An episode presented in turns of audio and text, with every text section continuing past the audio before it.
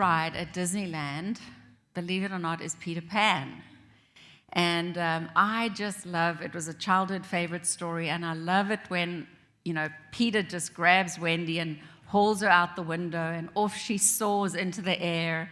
And then the ride at Disneyland captures it so beautifully because you take off and then you're just flying over London and you see Big Ben all lit up and you see the little cars driving along the streets of London and it's just beautiful. You fly over Never Never Land and I just love it. So my family all know that the tradition when we go, which we haven't been for about, I don't know, over a decade, but is we go there first to Peter Pan and we go there last because I need my dose of Peter Pan. So the author J.M. Barrie actually writes about Never Never Land being a place where of eternal childhood, where you never have to grow up. And Peter Pan specifically wants to stay in the world where there's no real responsibilities. Peter Pan says to Wendy, The moment you doubt whether you can fly, you cease forever to be able to do it. And maybe that's a quote relevant for me only, but I have this burning desire to fly, like in this body, not in an aeroplane, this body. And I am hoping, praying that our resurrected bodies will be able to fly. Why not? God's going to do amazing things, so why can't I do what Peter Pan does without the pixie dust?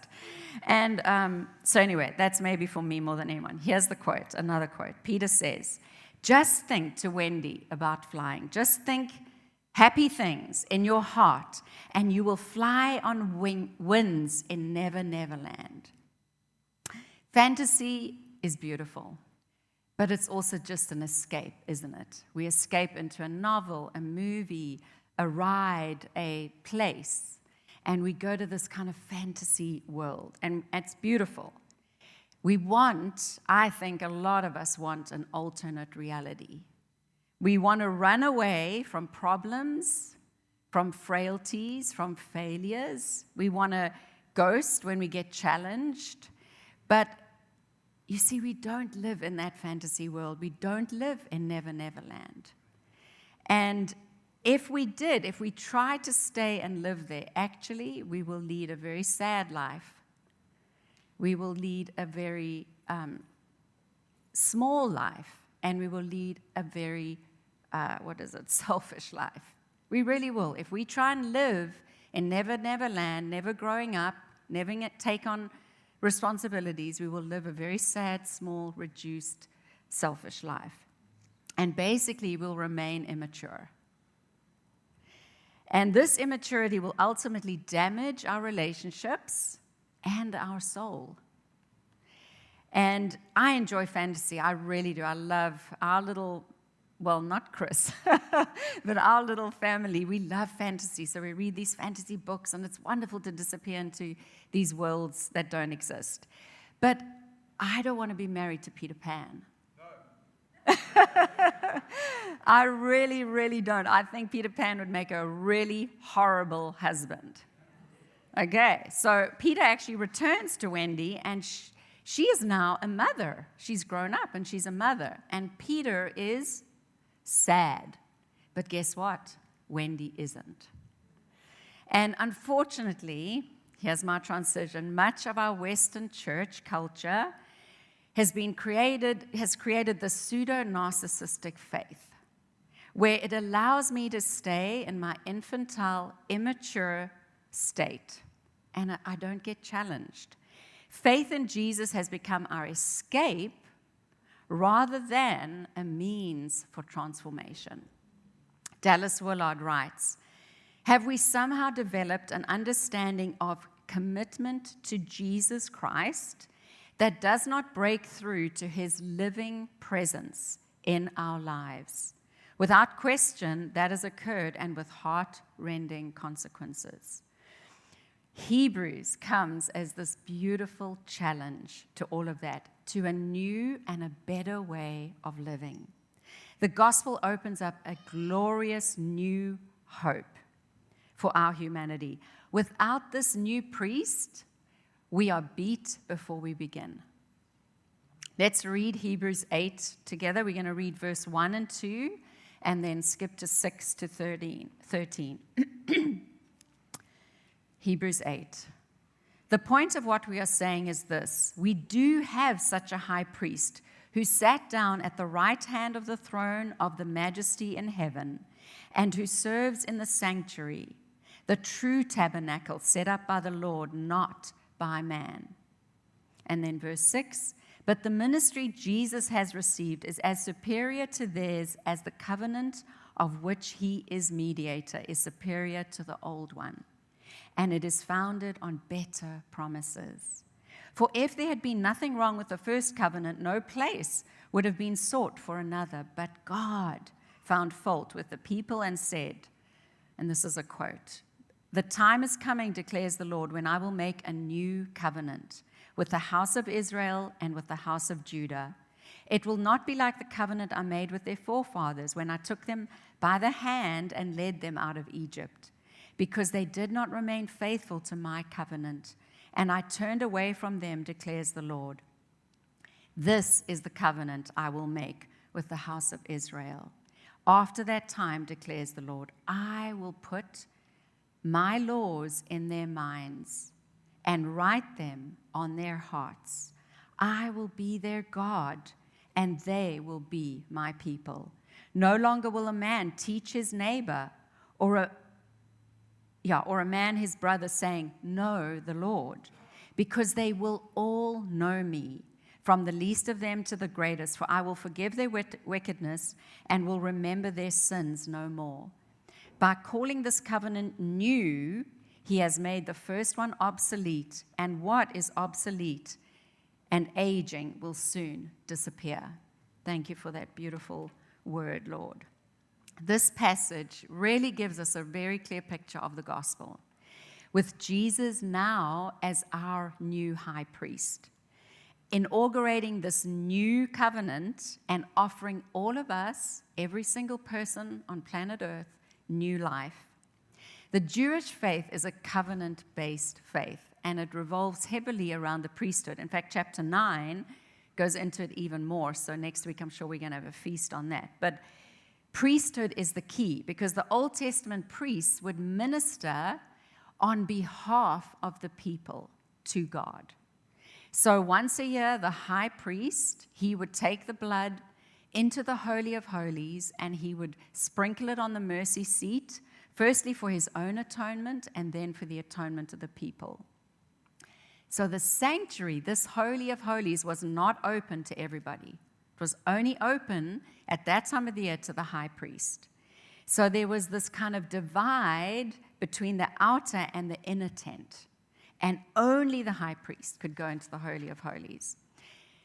In Christ, due to his death as the perfect sacrificial lamb and his resurrection into new life in this new role as the new high priest, he now sits at the right hand of God, and it says he intercedes on our behalf. How beautiful is that? He intercedes for you and for me. This is incredible news. You all look a little bit um, blase about that news. it is awesome news. However, the problem was not just this external barrier, okay, so the, the curtain that separated okay, which Jesus has now taken away because he's now the high priest. But it was an internal barrier too. It was our Adamic nature. It was this inability on the inside to be changed and renewed. And Hebrews 8, verse 10 changes all of that. Listen again. I will put my laws, I will put my laws in their minds and write them on their hearts. I will be their God and they will be my people. I thought about it this afternoon. How close do I have to be to write something? An arm's length. Like that's it. If, if, if I'm further, I cannot write anything on that piece of paper. God says, I will write them on their hearts. That's how close He is. He comes in really close and He writes it on your and my heart. This new story, this new narrative, this new life. This internal barrier is, oh, sorry, is, a, is Bunyan says it's a wounded conscience. It's the deepest part of us. And I think it is mind and soul. It's like your psyche, it's the very core of you, your heart and your mind. And this new covenant offers full and complete inward redemption. That's what it's offering. It's saying you can be made new. We are forever taken out of Egypt and our slavery to sin.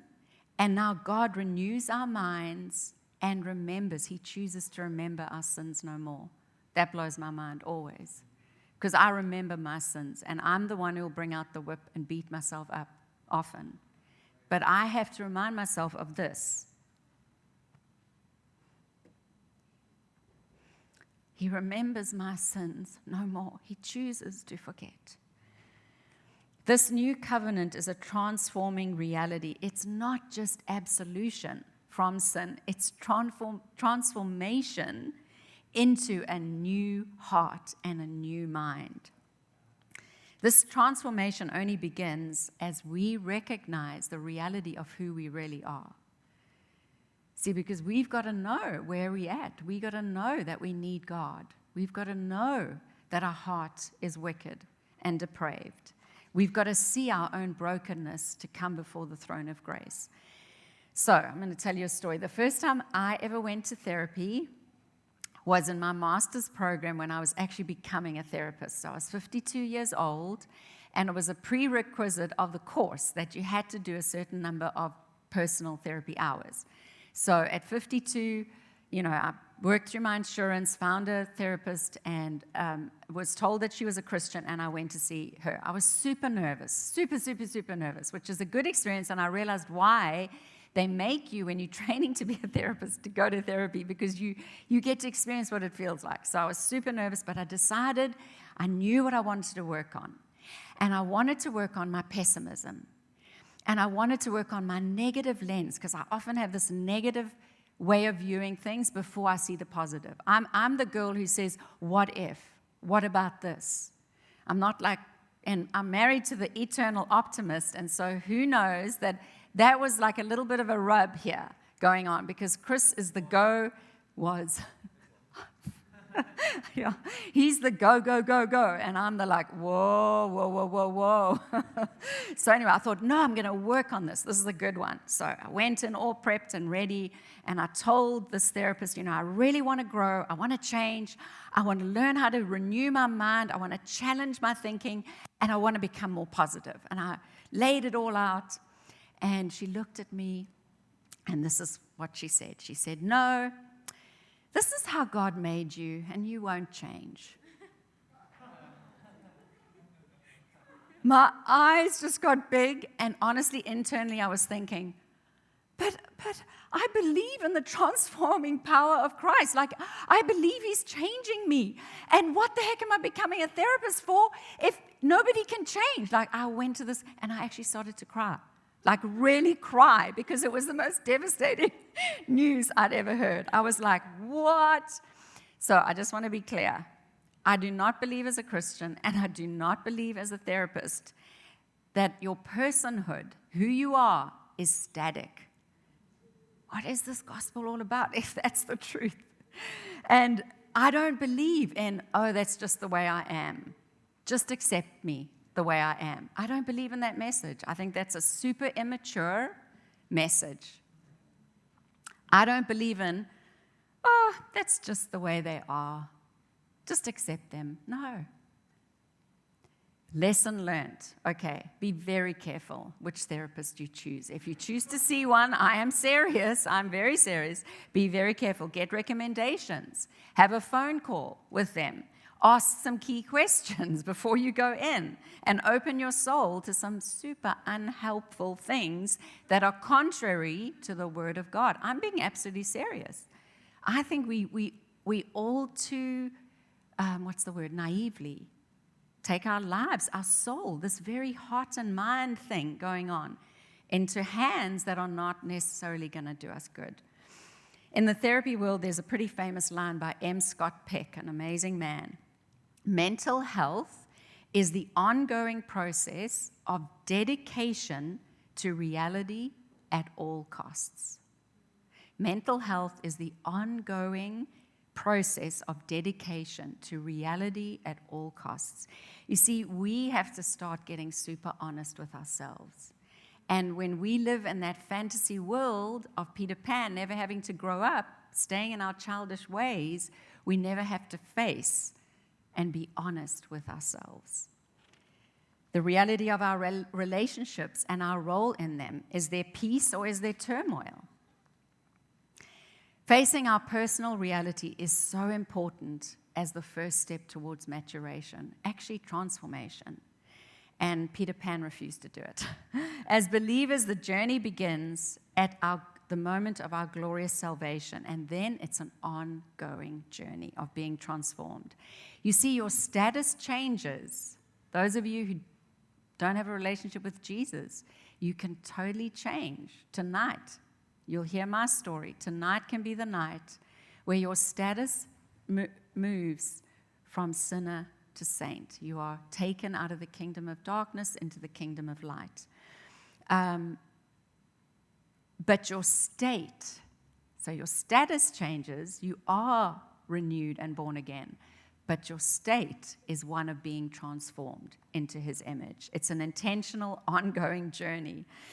I actually love my job as a marriage and family therapist. Actually, I think it's more my calling because I really believe I'm called to bind up the brokenhearted, um, proclaim freedom for the captors, and comfort those who mourn. And so I love what I do.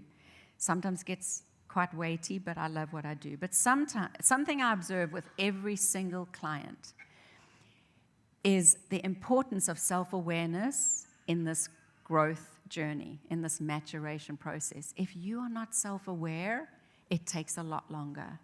So it's a really important part of transformation. This is what M. Scott Peck goes on to say in The Road Less Traveled.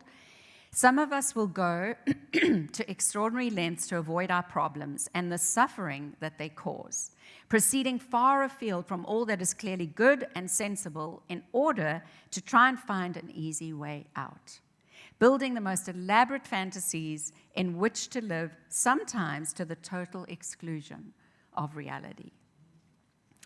Okay, I want us to be real tonight. Um, we're talking about, you know, being really real. So I want to be really real. Will you join me in being honest about yourself? Okay, a few little volunteers. Chris says you'll be honest about me. Okay, I'm going to be really honest about me right now. And I want to tell you this is how it often looks. I want you to sit there and kind of be honest about you. So I want to be right.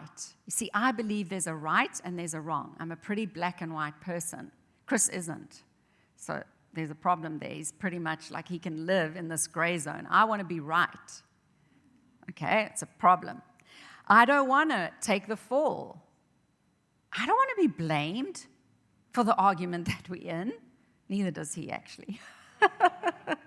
but I want Chris to feel bad so that I can feel a little bit better about my small little role in this argument. When I adopt this defensive stance, the game is on. See, when I adopt this defensive stance, what, what is his option? If I'm always right, what does that mean? And now the game is on. The defensive posture I've taken, then I start, well, this is how it goes. It starts disintegrating and deteriorating. And I enter an emotional state of reactivity. I call it the low road, and so does another book I'm going to read. This is when the integrating function of my prefrontal cortex, my logic and reason, kind of goes out the window, and I start reacting emotionally, completely. Some of my other brain functions take over, like the amygdala, just kind of the fight, flight, freeze takes over. So I'm going to read, he puts it brilliantly. It's a book called The Anatomy of the Soul, and it's by Curt Thompson. And he's a psychiatrist, and this is how he describes the low road. I really want you to listen to this. This is kind of super important.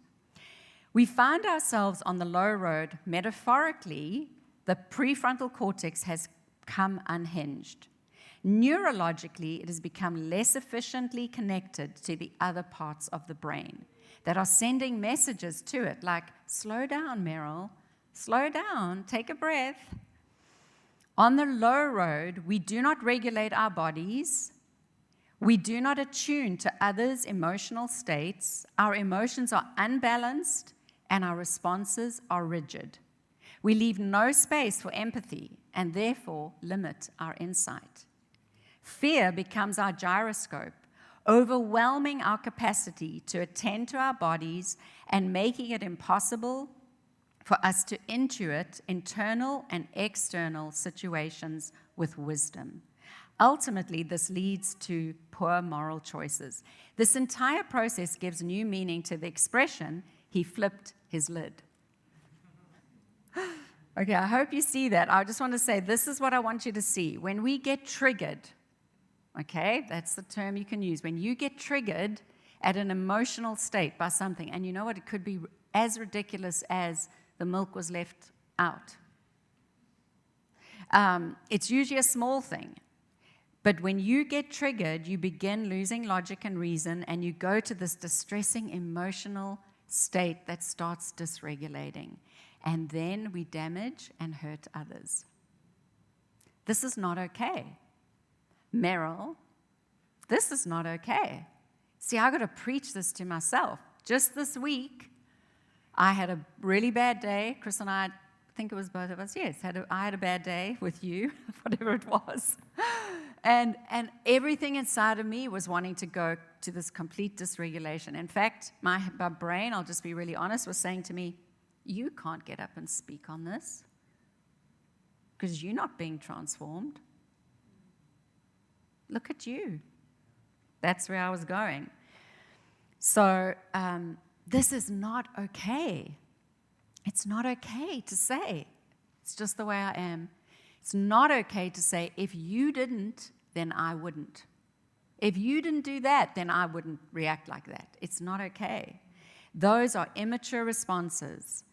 We have to be brave enough to do the deep dive and go to those painful places. We have to look to see and understand what the heck is going on on the inside. What are those injuries? What are those triggers? M. Scott Peck goes on and says when we avoid legitimate suffering that results from dealing with problems, we also avoid the growth that problems demand from us.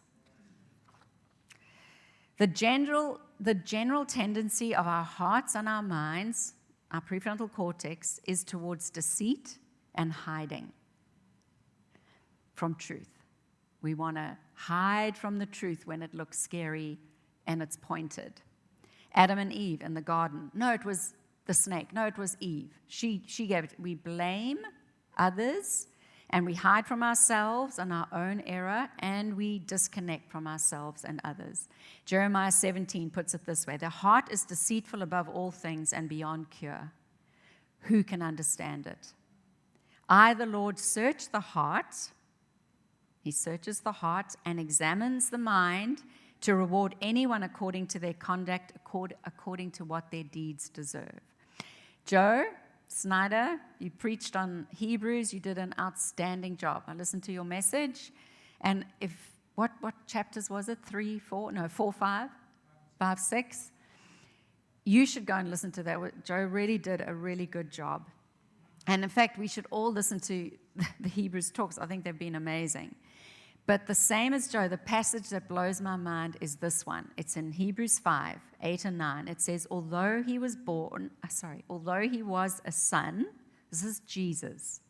This is speaking about Jesus. Although he was a son, he learned obedience from what he suffered, and once made perfect, he became the source of eternal salvation for all who obey him. Okay, I don't know about you, but that, that Jesus learned obedience from what he suffered? That blows my mind. See, Jesus suffered and he faced persecution, hardship, suffering, betrayal, temptation.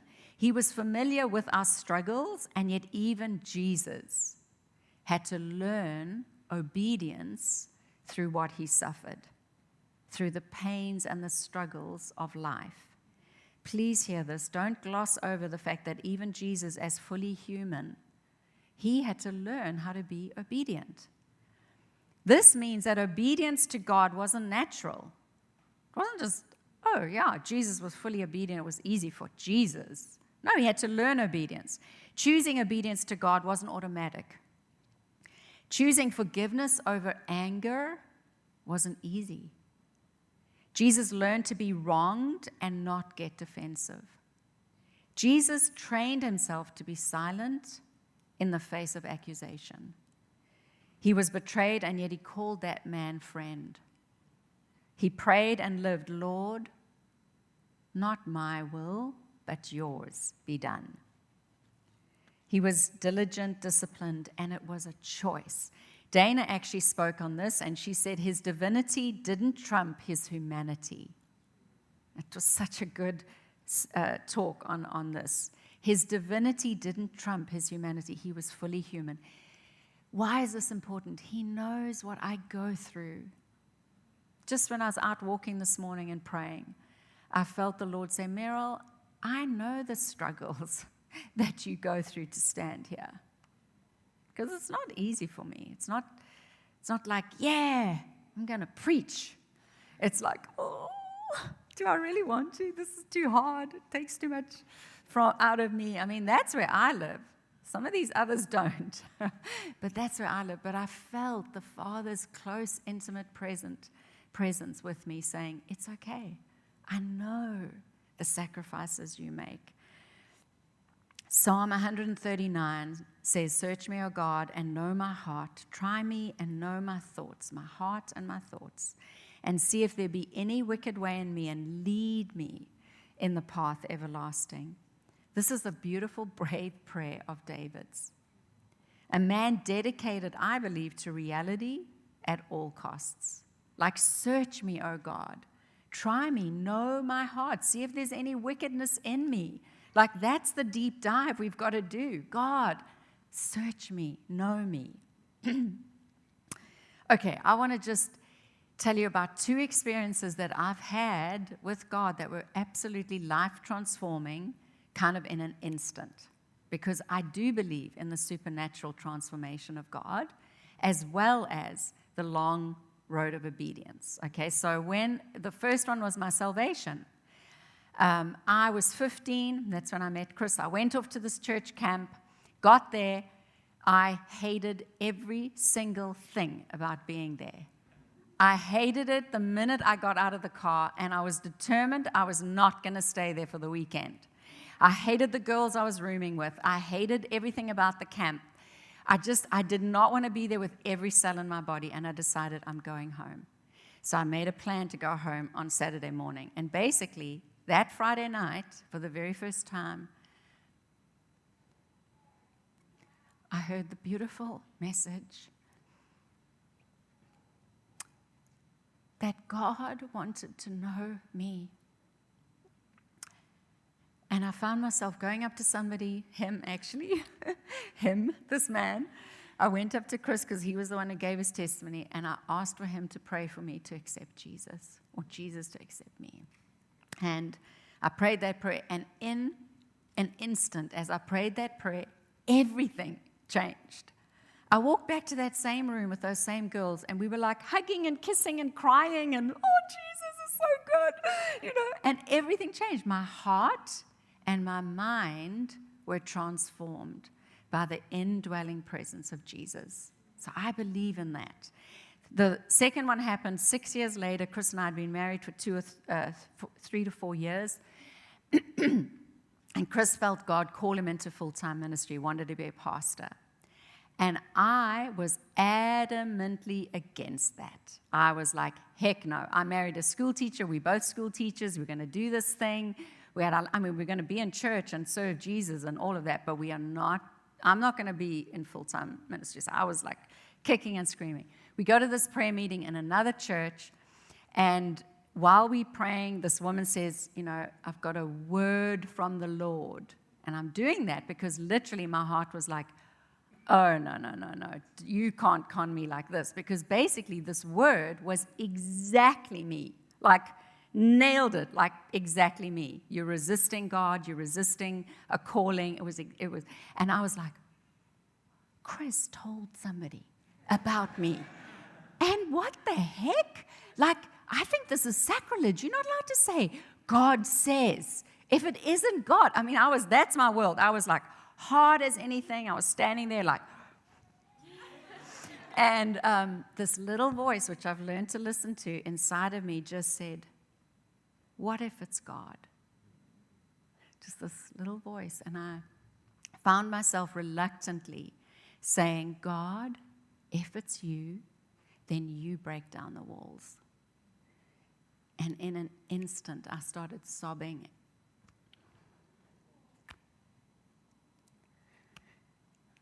Gosh, that's decades ago, like decades ago, and still hits me. I started sobbing as God just took every wall down. And I walked out of that meeting, mind and heart completely changed. And this man was grinning from ear to ear as he knew God had changed everything. And that's when we went into full time ministry.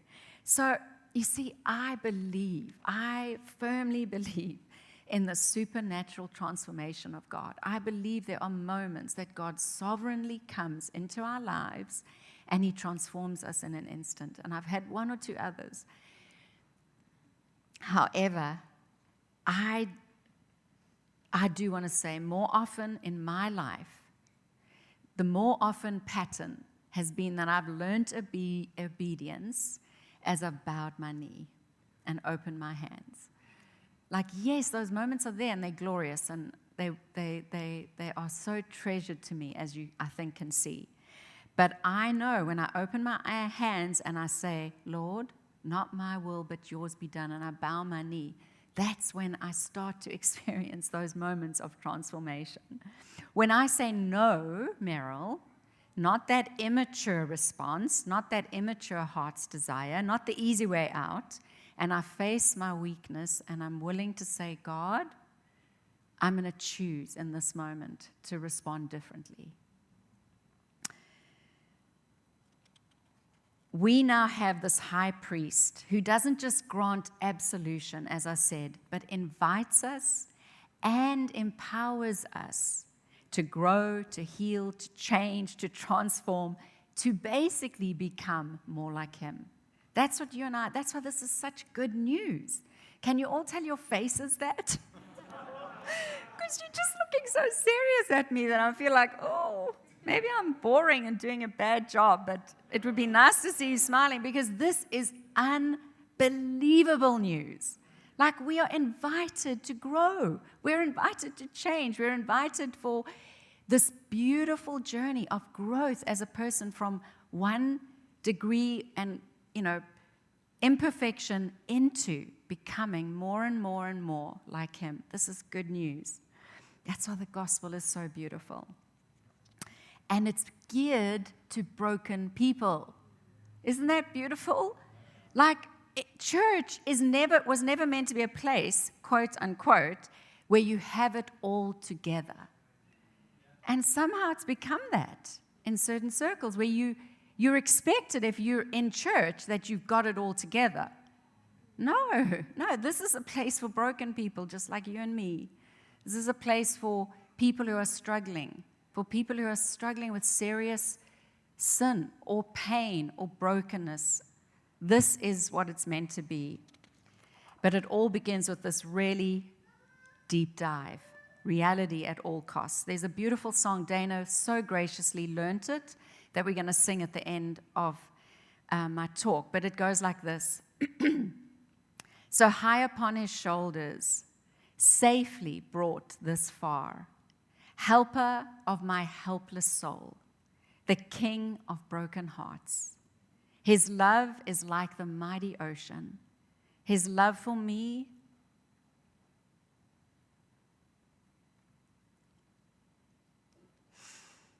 will never stop. His arms are strong enough to carry me through it all by the grace of God. That's how we do it. It's not white knuckle, grit your teeth, be different, be strong. No, it's by the grace, it's by this glorious God who chooses to carry me, who says it's okay that you that you fall. I'm here to pick you up. Our most basic human need is to love and to be loved. And the beauty of the gospel, and especially this Hebrews, is that Christ fully demonstrates his love for us. Jesus actively and ongoingly, as our high priest, is interceding before the Father's throne for us to find grace to help us in our time of need. Like he's praying for you and me, he's praying for me. Even now, I think he's praying for me. Zephaniah 3 says this it's a beautiful scripture. The Lord your God is with you, He is mighty to save. He will take great delight in you, He will quiet you with His love, and He will rejoice over you with singing. That's our God. He is the author and completer of this race. Joe said, God will finish what He began. That's our hope. He will finish in you and me what He has already begun. He completes that which is lacking. Okay, really to kind of wrap it up, how do we change? How do we transform? What are some of the pieces that need to be there? We've kind of touched on them, so it's kind of a recap. The Holy Spirit. The Holy Spirit at work inside you and me is an incredible, He is the agent of change. He's the one who speaks to me and says, Meryl, maybe be a little bit ten- tender with Chris and not defensive. But am I listening? Am I willing to listen? Today, if you hear his voice, I think Brian did this do not harden your hearts in Hebrews 3.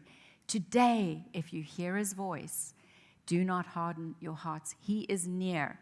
He's writing on your heart. He's near. He's right here. He's wanting to write these beautiful new truths on your heart. So listen. Number two, oh yeah, number two, time in the Word. Hebrews 4 says this For the Word of God is living and active. When we read His Word, it is living and active. It's sharper than any double edged sword. It penetrates even to dividing soul and spirit, joint and marrow. It judges the thoughts and the attitudes of the heart. Can you see how it just keeps coming in? The thoughts and the attitudes of the heart. This knife, that is the word of God, is actually a scalpel. I think Brian did say this. That brings healing into those painful places. Like when he comes with his scalpel into those painful areas, it's to bring healing. Because when he cuts, what did I write here? I thought I, where did I go? Anyway, I don't know where it's gone. He brings healing. Um, Susanna Wesley, okay, she had 10 kids, but actually she gave birth to 19, and nine of them died in infancy, like super tragic. But she was the mother of John Wesley. That was one of her children, John Wesley. So basically, this is what she would do. So she was the pastor's wife, her husband led a church. She had 10 kids that she was homeschooling.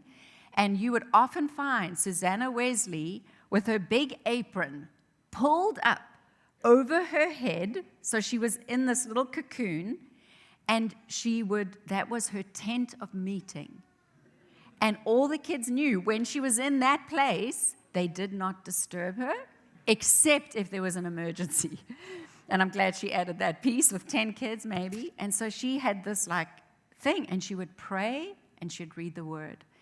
Now, that challenged me because I know a lot of us are busy. In fact, who's still doing the reading through the word thing? Okay, I was until two weeks ago. Confession, I really was. I was on track. And then these last two weeks, I've just fallen off the wagon badly.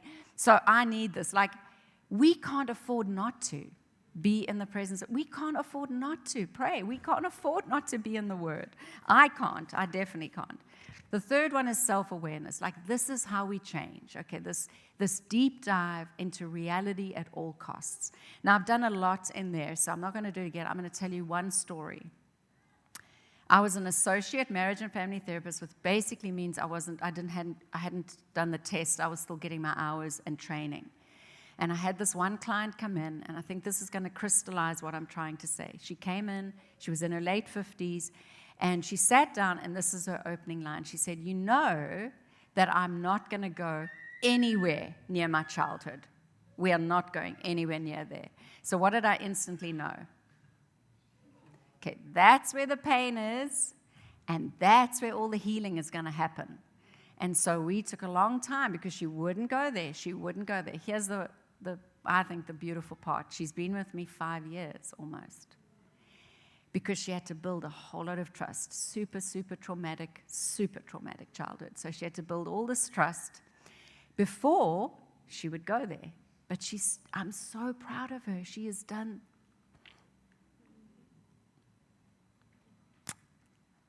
She's done the deep dive into the deepest, deepest, deepest pain.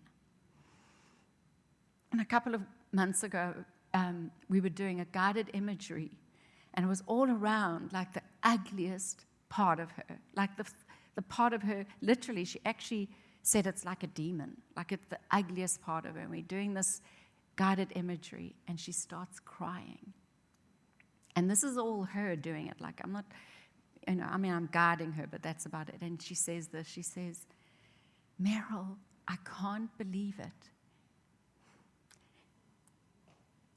She said, Jesus didn't turn away from that ugly part of me. In fact, he came in really close and he touched it. How many of you know she is experiencing this beautiful transformational journey as Christ is coming near and he's writing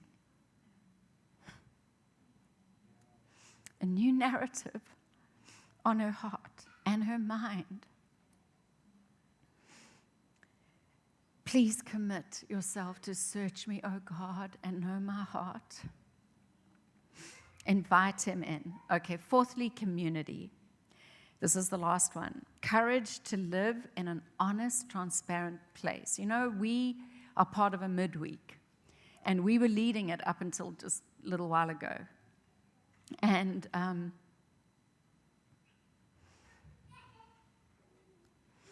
and um, I saw his tenderness. Sorry, if you're wondering what this little I saw he looks like he's tender, and so it made me tender. Um, so we were leading this beautiful midweek, and we, we needed to hand it over. And Chris and Wendy are just glorious, and they're doing a way better job. They are phenomenal. And um, we handed it over, and I said to Chris, Here's the condition. I'm, I'm okay to hand it over. I do not need to lead this thing. I do not need to be in there, but I want to be there. You know why?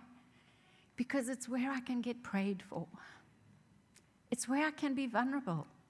It's where I can say, I'm having a rough week and I'm actually exhausted and I don't want to be a therapist anymore and I need prayer. It, it's where we can go and say, I'm sick. Would you pray for me? It's where we can go and say, I'm really struggling with my one child who's gone off the rails. Would you pray for me? I'm struggling because I really want to be married. Whatever it is, that's why I want to be there. They're amazing people. I love them to bits. And I love that we get to go deep. Community at its best. Proverbs 15, verse 31 says this He who listens to a life giving rebuke will be at home amongst the wise. He who listens to a life giving rebuke. Now, I was a young pastor's wife, 21, and um, yeah, 21, and basically, I. Um, oh, I've lost my train of thought. Oh, there was this woman, 20 years older than me, Beulah Strachan, God put it in my life to give me many, not one, many life giving rebukes. And I am so grateful to Jesus for that woman. And that's how it looks. Sometimes you have to hear what you don't want to hear. Sometimes you have to hear the hard stuff. And it doesn't sit well with you, but that's part of this growth journey. Ask yourself, what is it like to be on the other side of me? In relationships? Ask yourself, what is it like to be on the other side of me? That's a good question. Okay, I want you to close your eyes. Beulah. Oh, Beulah told me I was complaining. I was in my 20s, early 20s. I think we had two little kids. We were leading a church. It was very busy. It was like overwhelming, and I was feeling completely overwhelmed. And I was moaning about Chris is too strong and he's a go getter and I'm, you know. And Beulah looked at me and she said, Meryl, you better toughen up because it's only going to get harder. Did I want to hear that? No, I did not want to hear that. And it was the best advice she gave me because it's absolutely true. It was a life giving rebuke. Okay, I want you to close your eyes. I want to just take you through a moment of reflection. And what I really want you to do in this moment is just invite the Holy Spirit into your mind and your heart. And I want you to hold up a mirror to your own heart and mind as we ask ourselves, as you ask yourself, and I ask myself this question What has been the most challenging part of what I've heard?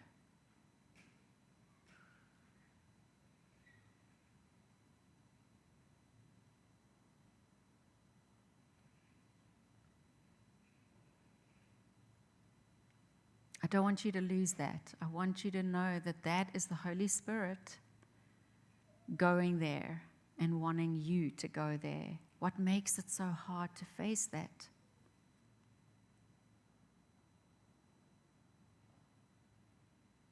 What do you feel the Holy Spirit is urging you to do about that?